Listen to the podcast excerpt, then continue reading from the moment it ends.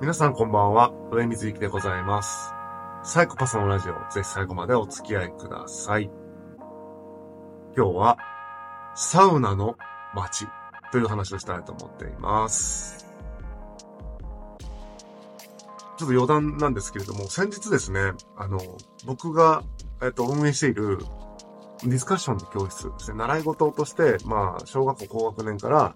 中高生を対象にしたですね、そういう教室をやってるんですけれども、そこのね、子供たちから、えっと、この YouTube チャンネルを発見されてしまいまして、えーまあ、大変気まずい状況であるというのが、えー、なんですけれども、まあね、ここまで来たらしょうがないということで、気にせずやっていきたいと思います。もし見てたらですね、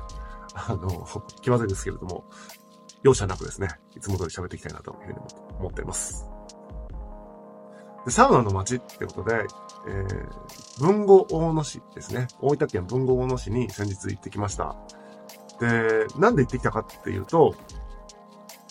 部屋とワイシャツとサムネっていうプロジェクトを僕やっていまして、友人と二人でですね。それ何かっていうと、僕サムネをね、着てるんですが、あの、このサムネを着た写真、ポートレートをですね、えー、撮ってもらうっていうのを、もうずっと年がら年中やっている。年がら年中というか、まあ季節ごとぐらいに撮って、それを年がら年中アップしてるみたいな、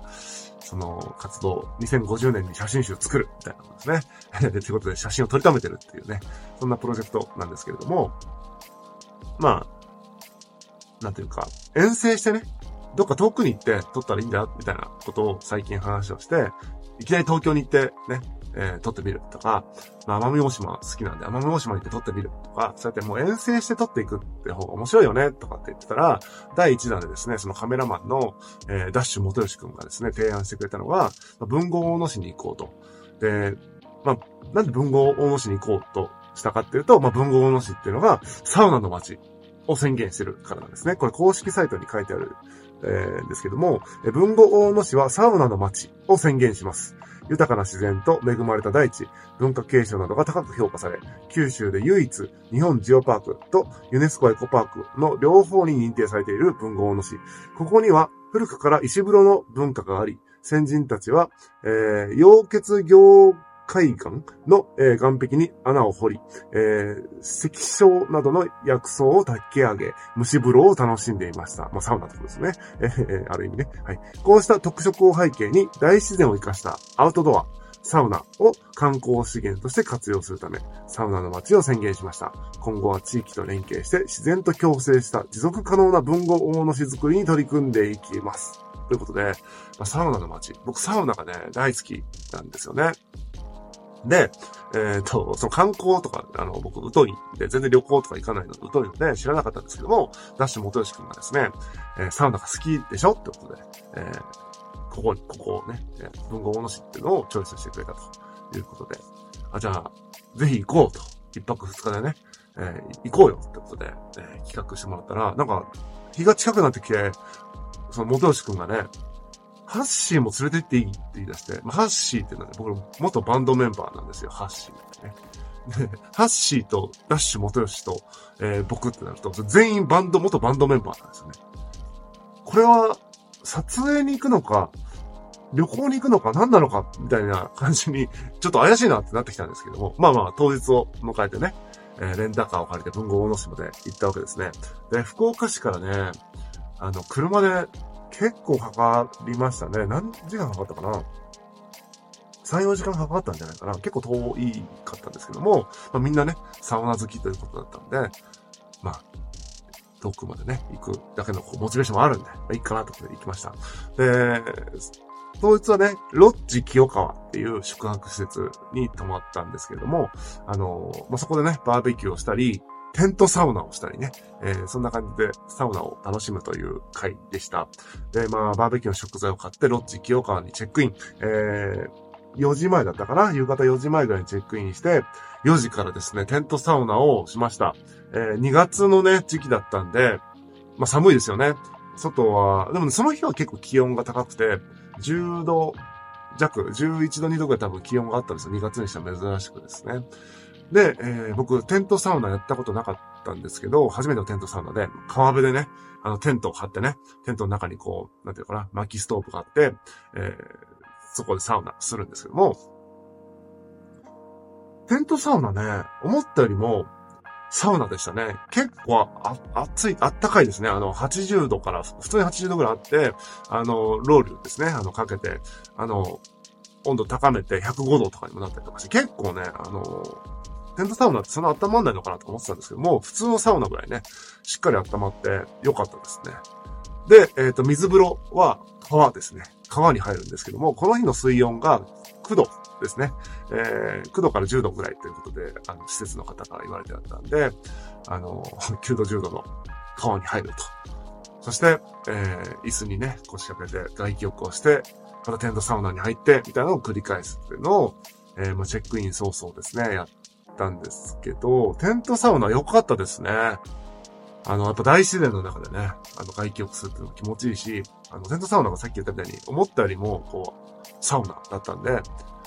よかった。あとはその、なんていうのかな、普通のサウナ施設と違って、テントの中でこう、貸し切ってやったりとかする、したので、あの、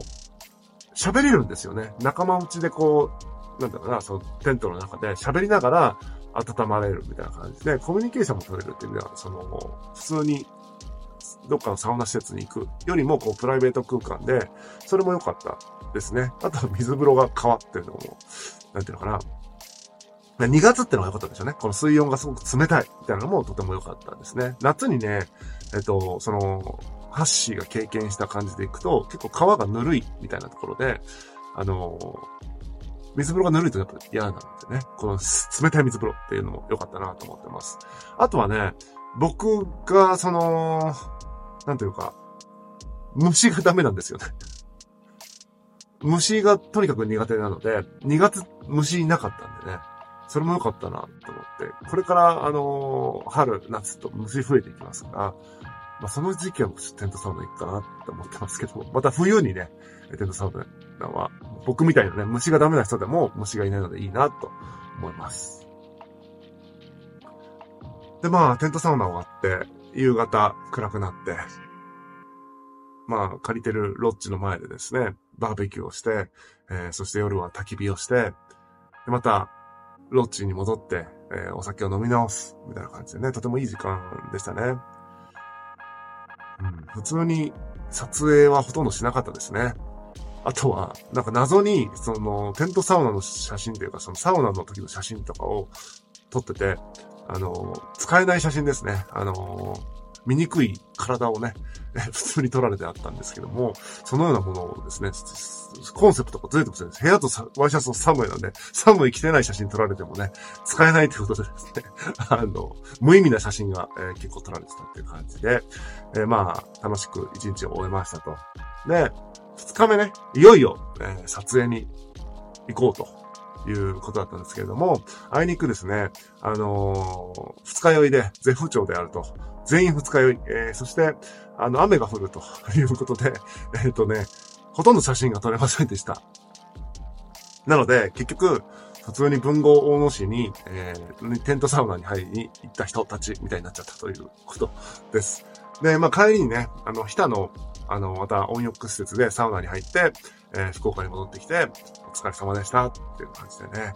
普通の旅行になってしまいました。ただね、文豪大野市がサウナの街であるということを今回知ったんで、今後もね、また行って、えー、いろんな、あのー、施設行ってみたいなと思ってます。なんか鍾乳洞の水風呂とかがね、あるサウナ施設とかもあったりとかして、結構ね、面白い、その、サウナ施設がたくさん